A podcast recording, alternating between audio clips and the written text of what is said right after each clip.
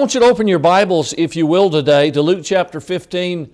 Luke chapter number 15. Normally at these things, Carissa will sing for us. Nathan will be here with the guitar, but they've been under the weather, and so we're not going to have a, a special live stream uh, for you today in music, but we'll get right into the Word today. And I pray that God blesses you and keeps you safe on these roads. Uh, our plans are to have Wednesday night service. Hope you'll be there, and of course, next Sunday, right back in place, and looking forward to being together. Luke chapter number 15. If you've got your Bibles, you can go there. And I'll begin reading in verse number 1. Luke chapter 15 and verse number 1. Pay attention to the people that we're going to be introduced to as we get uh, into this chapter uh, in Luke. Verse 1 Then drew near unto him all the publicans and sinners for to hear him. And the Pharisees and scribes murmured, saying, This man receiveth sinners and eateth with them. And he spake this parable unto them. Now that's significant. Circle that word, this parable. So it's singular. Now we're going to find three divisions to this. We're going to find the lost sheep, we're going to find the lost coin, and then we're going to find the lost boy, okay? The lost sheep um, was lost because of uh, its, its nature, was lost by its nature. The coin was lost by the uh, indifference and the lack of handling of another. The lost boy was lost because of his own personal rebellion against God. And so we see three different types that are shown in this singular parable and the three points that Jesus is giving here. And so he spake this parable unto them, verse 3, saying, What man, uh, um, what man of you, having a hundred sheep, if he lose one of them, doth not leave the ninety and nine in the wilderness uh, and go after that which is lost until he find it. and when he find it, he layeth uh, it on his shoulder, rejoicing. And when he cometh home, he calleth together his friends and neighbors, saying unto them, Rejoice, for I have found my sheep lost.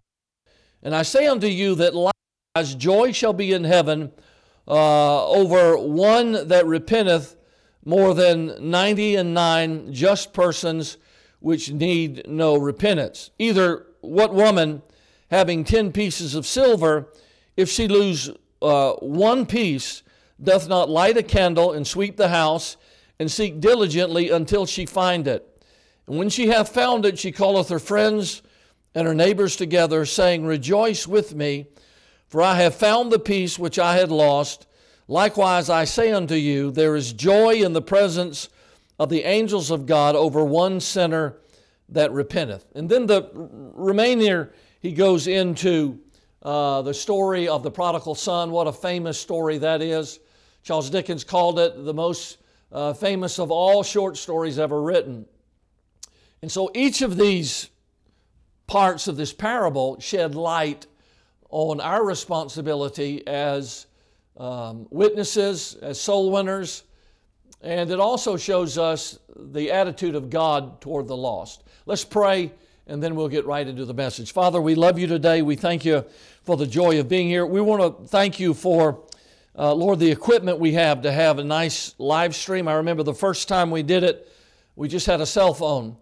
And uh, then you blessed and worked, and people contributed and donated, and I'm thankful for that. I pray now that you would um, bless uh, our message today. Thank you for every person that's tuning in. I pray that you would have your way and will in all that we say and do, and I pray that you would burden our hearts and uh, help us, dear God. I pray to be more soul conscious uh, than we've ever been. And uh, we'll praise you. In the name of Jesus, we pray these things. Amen. Take a sip of water here. In the opening scene of our text, um, we find that the Lord is crowded by two groups of people. Okay, first of all, uh, and they're lumped together. We, we find the publicans and then the sinners. Now, publican was a Jewish person that was hired by the Roman government. And I, I know most of you know this, but they were hired by the Roman government to collect taxes. What, what you may not know is not only were they tax collectors, but they were, they were officials of the Roman government that had the uh, authority uh, to determine what buildings would be de- demolished, um, where, where buildings could be put up, um, where uh, land would be confiscated in the name of progress and for the glory of Rome. Uh, and so they were turncoats. They were what we would call in America a Benedict Arnold. They were Judas before Judas as far as the um, Jewish people were concerned, and they were, they were greatly hated by the Jewish people. The second group that is there uh, consists of people who were considered sinners. Just that was a blanket, generic uh, label that was placed upon them, and it applied to anyone except those that were applying it. So if you didn't like somebody, you called them.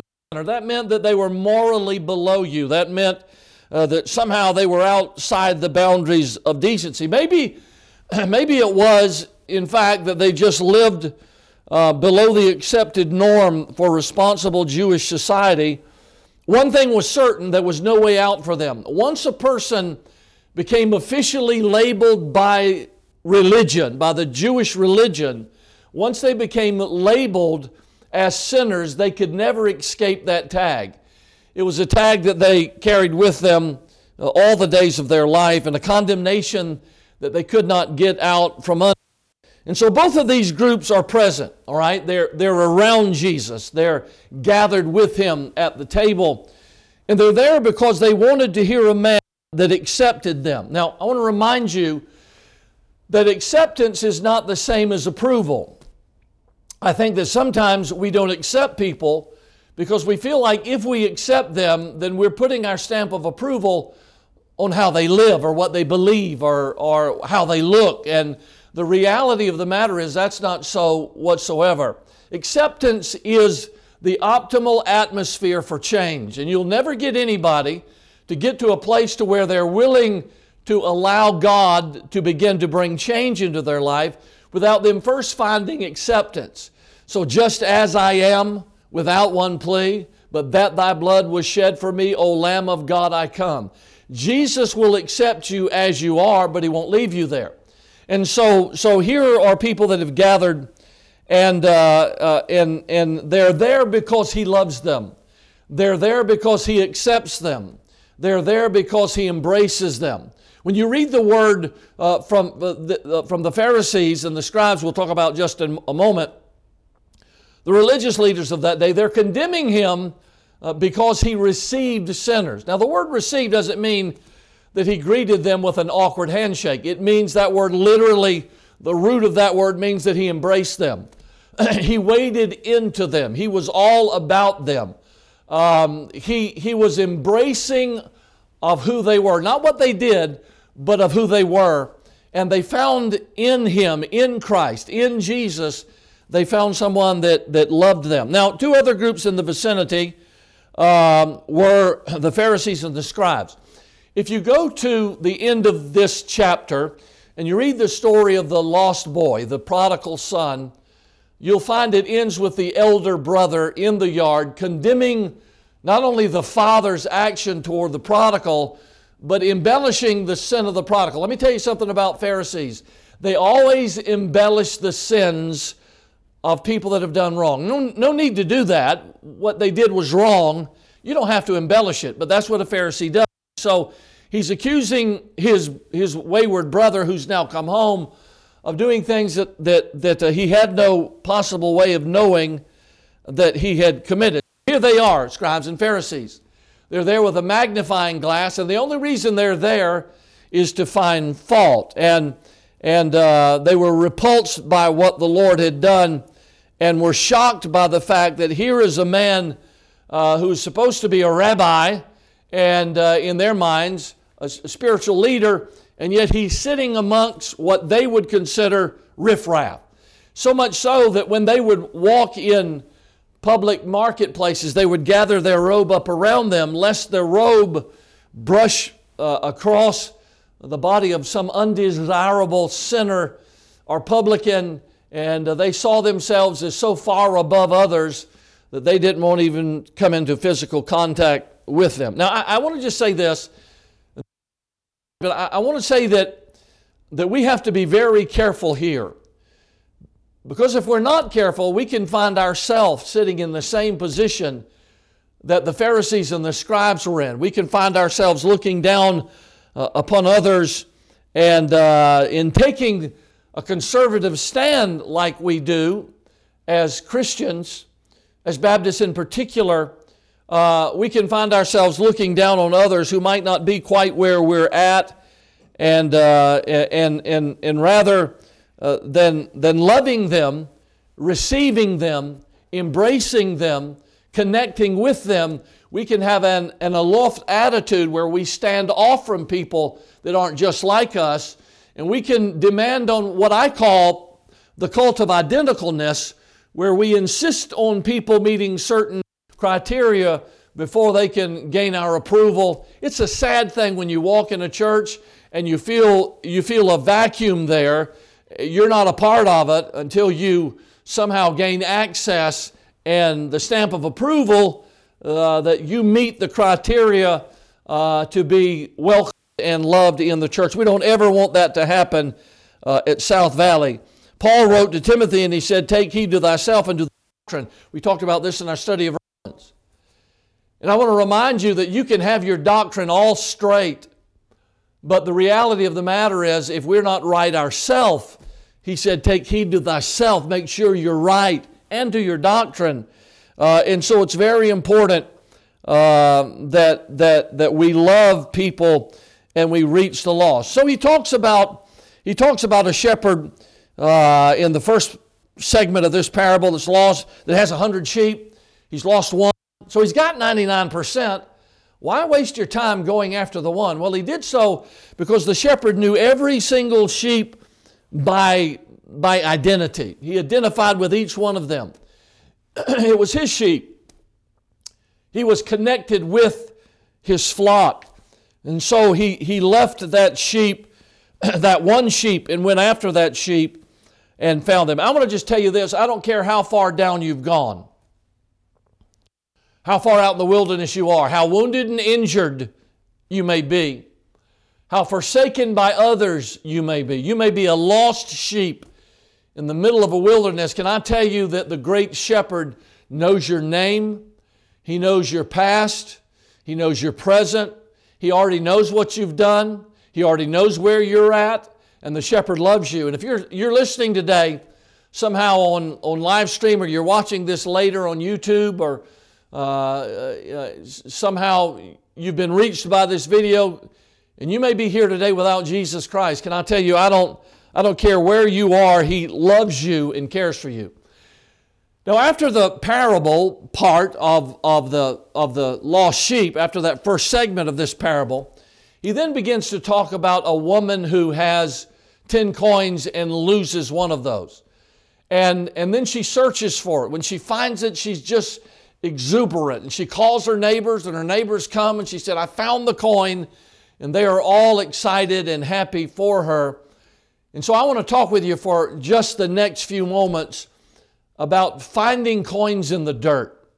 I want you to notice, first of all, the value of the lost coin. Now, I, I think it's important, excuse me, first of all, that we realize uh, the value that the coin and how it was illustrated here. It was valuable not to the world, but it was valuable to the woman who had lost it. Um, she wasn't wealthy. I think that's evident by the amount of time and effort she put into finding the lost coin. The piece, the pieces of silver were called ten drachma. That's basically what it was that was represented there uh, on, on this thing called the frontlet that a, that, that a, uh, a bride would be given by the groom. And so it was, it was 10 pieces of coinage that were hanging there, and the drachma had a value of about 15 cents. So when she loses that drachma in, in her house, She's not losing something that would be considered a great value to the world. She takes that uh, and, and cashes it in for whatever she needs. She's getting 15 cents for it. So there's not a great deal of value there to her. And so the, the, the, the whole sum of the, of the entire 10 pieces, you know, exceeded uh, a dollar barely. And, and, and, and, and so there's a buck and a half. And so there, there's not a whole lot there.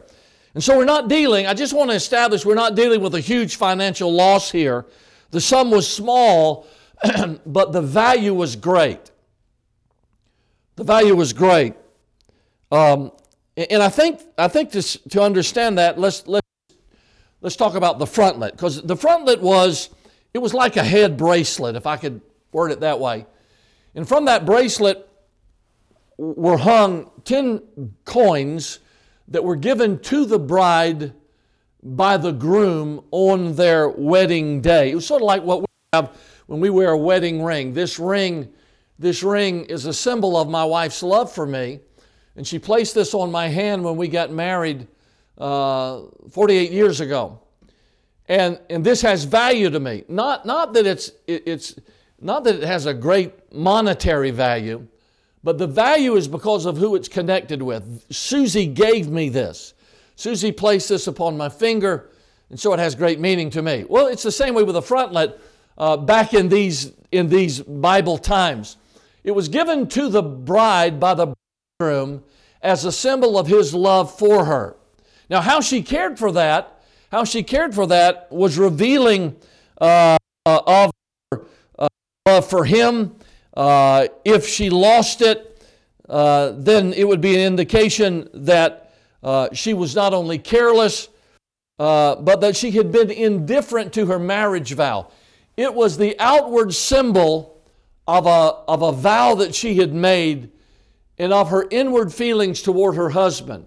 And so everywhere she went, everywhere she went, she carried that, and everybody that would see her would know hey, that she's a happily married woman.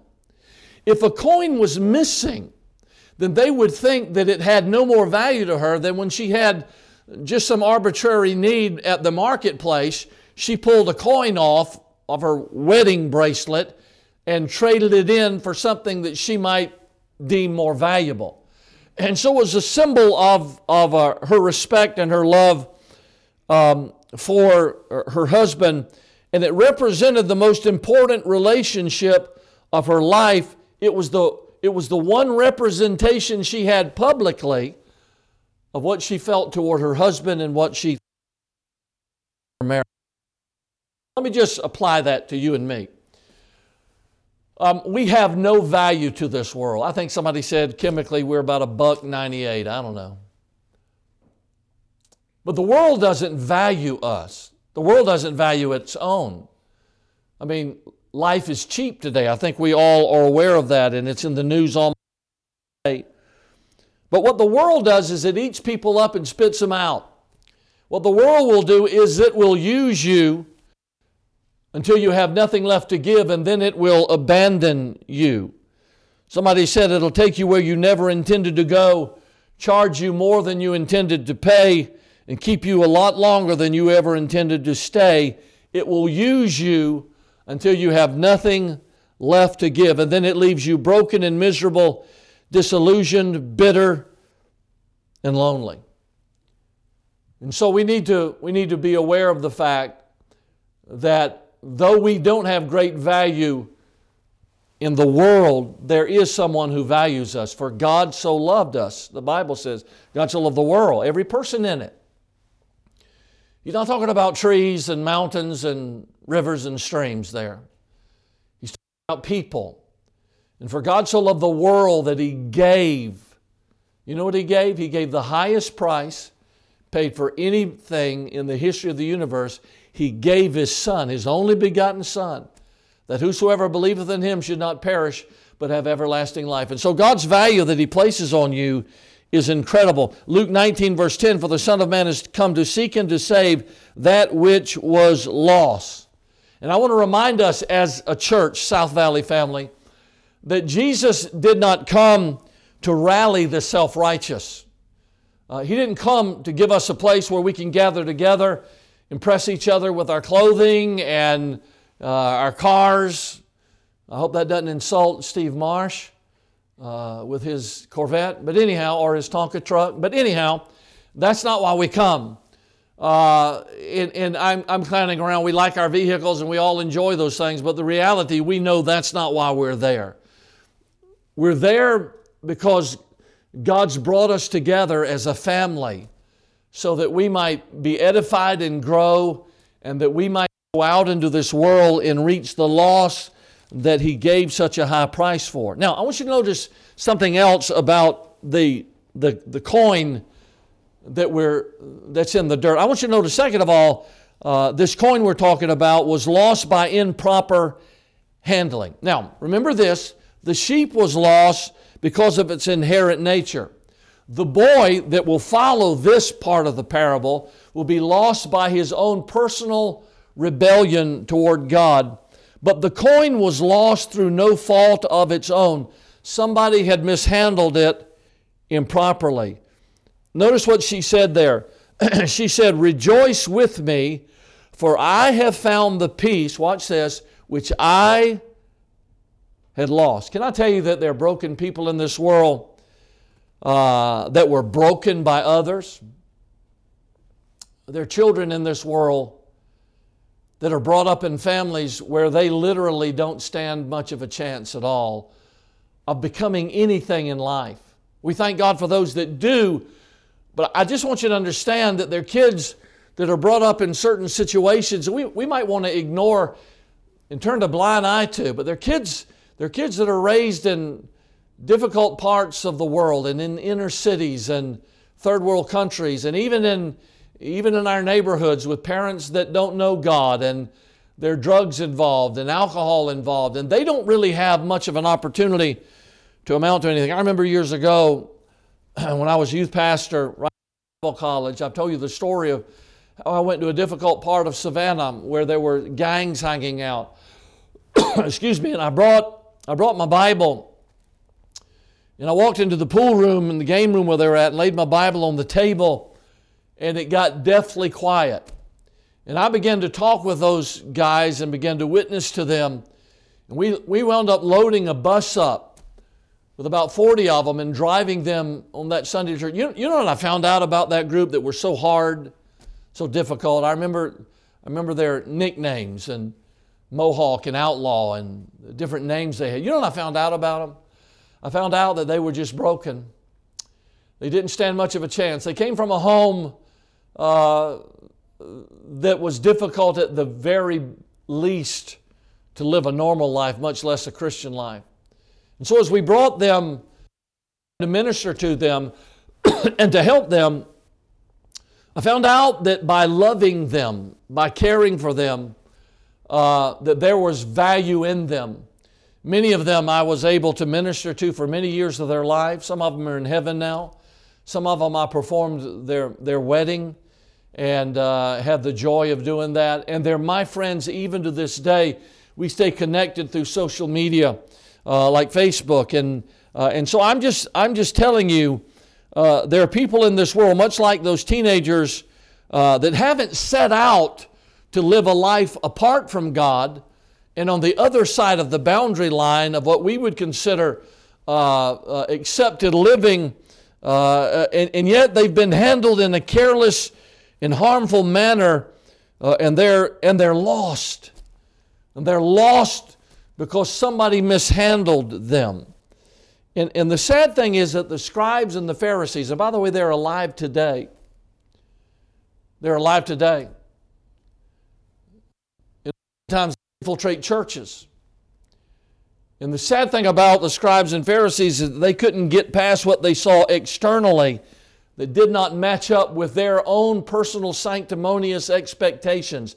They fell short of the standards that these two groups had. And I want to just tell you that, that, that a standard is to draw us closer to God, but certainly not further from men. The world is full of lost people that have mishandled, by the way, sometimes in the name of Christianity. They've been mishandled, and all we give them are lofty glances from a pedestal that we have built ourselves. We've constructed ourselves. Have mercy on us. There is value in those that have been mishandled. Third thing I want you to see is this, and that is that the coin was lost in the dirt and in the dark. Now, I've, I've talked with you about this before, but I want to remind you that when we read this parable, you can't you can't put this, you can't frame this scene in an American home, okay, where you've got four square walls, you know, uh, eight foot ceiling, nine foot ceiling, um, hardwood floors, carpeted floors. You, you can't do that. It, it is in uh, this Middle Eastern house. Uh, most of them were without glass windows. Um, most of them, when the sun went down, were very dark and had to be lit by candles and lanterns. The floor was mostly earth. Oftentimes, animals lived in there. Even in third world countries today, that's the case. I remember preaching in India and I was invited in a home and I went in the home and in one segment of the home there were some baby calves and things that were being raised there. And so the floor there was, was not concrete or hardwood or even carpet. And um, so we're not talking about a lady getting out her Dyson and vacuuming her uh, immaculate uh, hardwood floors in hopes of finding uh, the coin. This woman dirt. She was sweeping dirt in hopes of finding a coin amidst the dirt that was in her house. And uh, it, it, had great value to her. And, and so I, I think that uh, we might assume that in looking for the coin, she's looking under books and she's searching under uh, paper that she may have on a, on a desk maybe a tabletop. But the reality of the matter is, that's, that's not where the coin was lost. If it's on a tabletop, it's evident. Uh, if, it's, if, if it's sitting somewhere where it's elevated, it's much easier to find. Remember, she swept. What does that mean? That means that, that the place that she was looking was in the dirt. She's looking amidst the dirt. And, and, and I, I would picture that probably she got down on her hands and knees and moved about the dirt. In fact, I think that's clearly the picture given in the Bible because the Bible says that she got a light and she searched the dirt with the light. So she's down, she's getting down on eye level amidst the dirt and she's looking there uh, for the coin. And so she begins to sweep the house and uh, I think no doubt hope that somehow the broom would pull out the coin from under a piece of furniture where perhaps uh, it had fallen and out of the dirt where it was embedded. Finally, she gets down on her hands and knees uh, amidst the dirt and the dung of the animals that oftentimes were there. And she illuminated the deep, dark corners where her precious coin uh, had been lost. Jesus said, to us in the book of Mark, chapter 16, verse 15 Go ye into all the world and the gospel to every creature. He says, into all the world. That's not just tabletops. He says, into all the world. That's not, that's not just perhaps on a piece of furniture where it might have fallen out of, uh, uh, bounced off of her front frontlet and across her clothing and, and onto the furniture.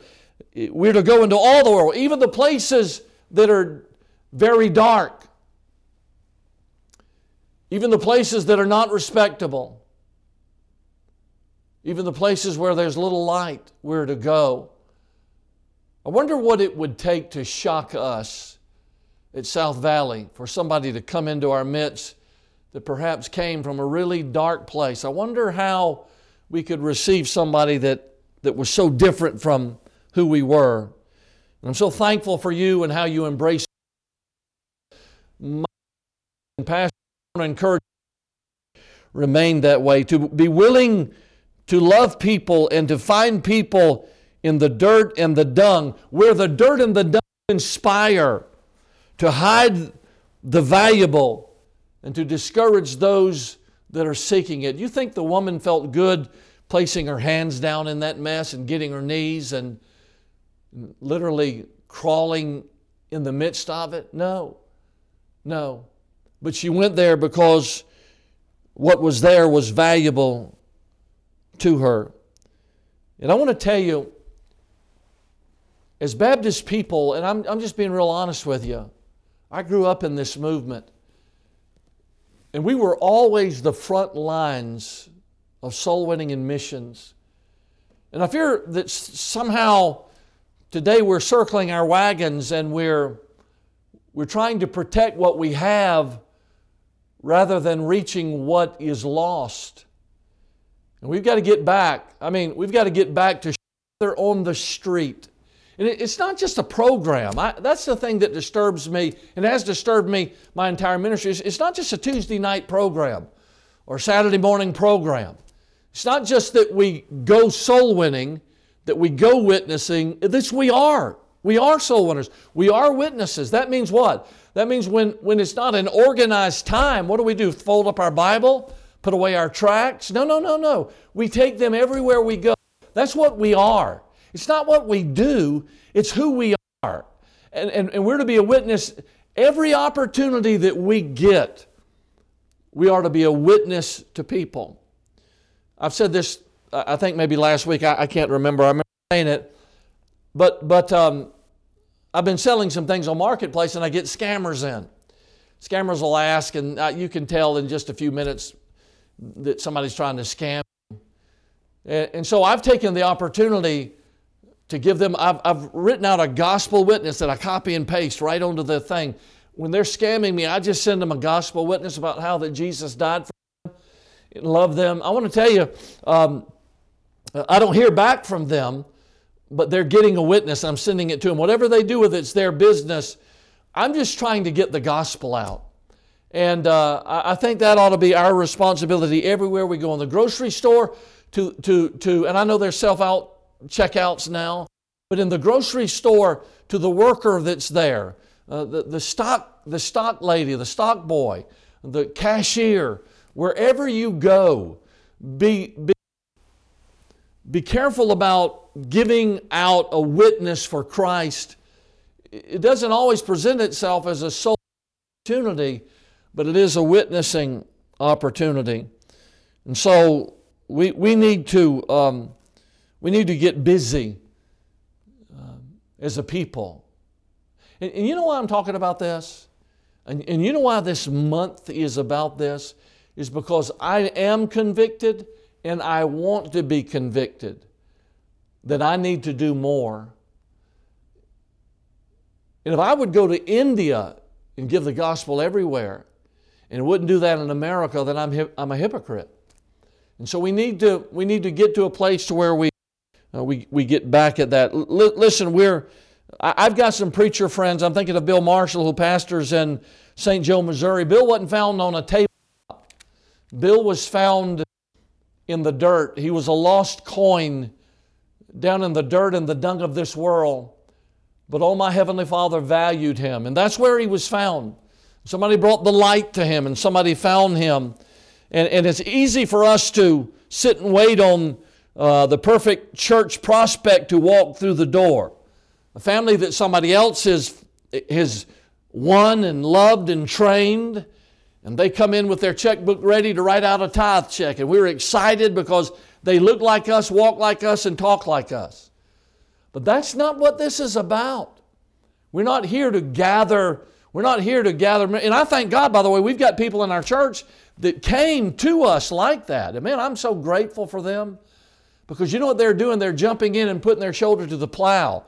So I'm, I'm grateful for everybody that was trained wherever they were trained, and now they're a part of South Valley because their life uh, had, a, had a, a, a transition in it. They've moved. Now they're a part of our valley and they're part of our church, and we love them. But together, we are to be reaching a world uh, that is lost. And the grounded people, those of us that are grounded in the Word, we're to be goers, not, not just sitting back welcoming those that come. When I was on my way to Idaho, Richard King, who we support, what a great, what a great church planner, what a, what a man that has helped so many churches. We love Richard and Jan and, and uh, their family. We're so, so uh, grateful for them, dear friends of the Lord and of our ministry. I was in a meeting in Oklahoma City. In fact, the same meeting I'm going to uh, this week. He made a statement. He said, There are places where there is a lot of lateral movement from church to church, but no increase in the kingdom. I want to tell you what that did for me. It smote me right in the heart. And I, I said to myself, sitting in that meeting, by the grace of God, I wanted to go somewhere where we could reach people that had not been reached, where, where there would be an increase in the kingdom, where, where lost people would be found, where we could get on our knees and our hands and take the light and search for lost coins and lost sheep and lost boys. And we could make a difference in somebody's life. And so Richard had an impact on my life. And, and I, I want to just tell you um, listen to me carefully. Listen, if we go like we're commanded to go, we're going to find people that have dirt on them. We're going to find people like the prodigal son who's been in the hog pen and have the smell of dung. That's, that's the kind of people that, that we're going to find. The people that aren't ready, as far as our, our viewer, the way we view them, to step into church leadership. They still carry the stench of the world. But I want to just tell you that that Jesus loves them enough to die for them. And that's who we're after. Fourth thing I want you to notice this, and that is that though the coin was lost and dirty, the coin still bore the image of the king. Now, if you go back to the feudal system, when there were different city kingdoms all over the place, each city kingdom had its own coinage. And when a new, when, when a new um, uh, feudal lord what we would call a king, would arise to the leadership of that city kingdom, he would stamp his image. The coinage would be resmelted, and the image of that king would be stamped upon it. That's why that there were oftentimes when you go city to city, there'd be, there would be money exchangers because the money that you carried that had this guy's image on it might not carry the value here that it does there. And so they would, they would be there to, to determine uh, the value of that. But in, in, the, in the days of the Bible where we're reading it, you remember that they took the coin out of the mouth of the fish, and Jesus said, Whose image is stamped on that? Well, it's the image of Caesar. Why? Because the, the, image, the image belonged to the king, and it was money from his kingdom, and so it was under his authority. Jesus said in that setting in Matthew chapter 22, after the Herodians had questioned whether the disciples were to pay their taxes, verse 21, Jesus said, Whose image is on that coin? And so they say unto him, Caesar's. Then saith he unto them, Render therefore unto Caesar the things which are Caesar's, and unto God the things which are God's. Listen, if it has Caesar's image, then give it to him if it bears God's image. Remember, don't, don't cut that verse off short. Under Caesar, the things that are Caesar's. Well, that's not where it ends. And unto God, the things that are God's. I've preached to homeless people many, many, many times. I've had the privilege of giving out hot chocolate on a cold day, much like today. I've stood in a food line and dished spaghetti out and put it on a plate talked with different ones of them and prayed with them. You know what I see in their face? I see the image of God. Because every human being, no matter how no matter how dark their life is, they all bear the God, and we are to render unto God the things which are God's. So the coin with Caesar's stamp on it meant nothing to a heavenly Father who has it all. He only thousand hills. What meant something to God was the people that bore his image. And beyond, beyond the dirt and the stench, the lost man bears the image of God. And we need to see beyond the scars of alcoholism and addiction. And we need to see the image of God in them. You know why Jesus sat with sinners? Because he looked in their face and saw the image of his Father. He saw his Father in them. And so this woman, she finds the coin, and I believe she begins to clean the coin. And soon the image of the king could be seen that was buried beneath the dirt and the dung. And I want to tell you what Jesus will do for you. He'll take you and he'll take off the dirt and he'll take off the dung. And you'll see people and you'll never know what they once were, where they once had been, how sin had once sullied them and tainted their life. And now they shine with the glory of the image of, of the eternal King all over them. And how I thank God for His ability to change. Let me, let me just close with this point, and that is simply this. If we're going to search, we need the light to search with. So she didn't, she didn't wade into the darkness and somehow try to attract the coin out. No, no, you know she did? She took light to, to where the coin was, and the light penetrated the darkness. Let me tell you, let me tell you what this book does.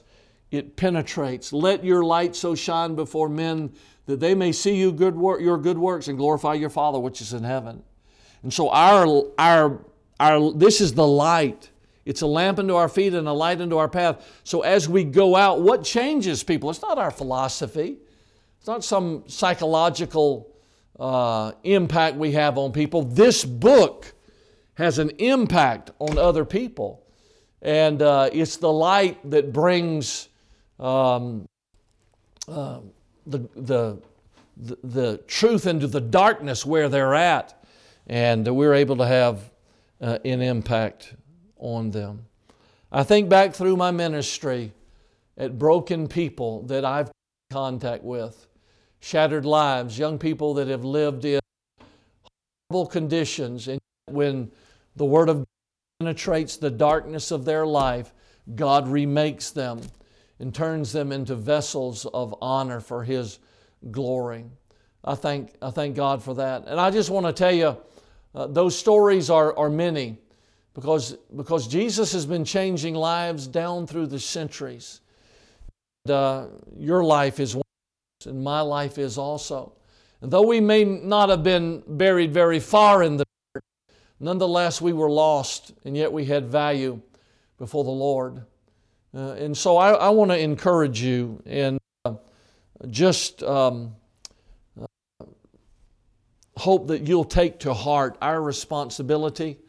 We're going to be back on uh, our theme next Sunday. I've got a very important message I'm forward to bringing, and ready to preach it and ready to go with it, and looking forward to talking to you about our responsibility as a church in reaching people. Now, what do we do with this? What do we do with this? Well, here's do with it.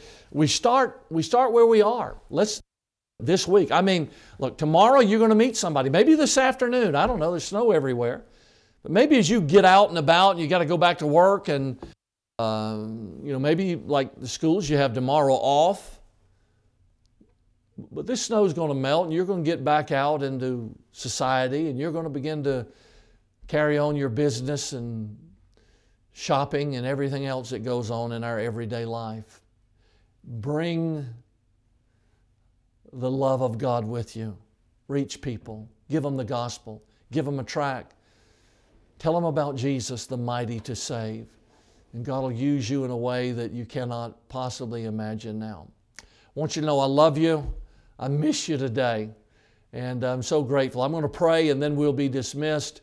But let's just ask God to help us um, to be better witnesses for His honor and His glory. Lord Jesus, oh, we love you today. Somebody reached me, somebody brought truth to me. And I remember that day when Bobby Richardson told me the greatest love story ever told. And I thank you that the Holy Spirit of God arrested my heart and that I got saved as a 12 year old boy. I'm grateful for the souls I've been able to lead to Christ over the years, and yet I'm aware of the fact that there's so, so many more. Lord, help us as South Valley Baptist Church that we would reach out and witness to people, Lord, in such a way. We thank you for who you are. We thank you for your love for us. And I pray that you would do in our midst, Lord, what only you can do. In the name of Jesus, I pray these things. Amen.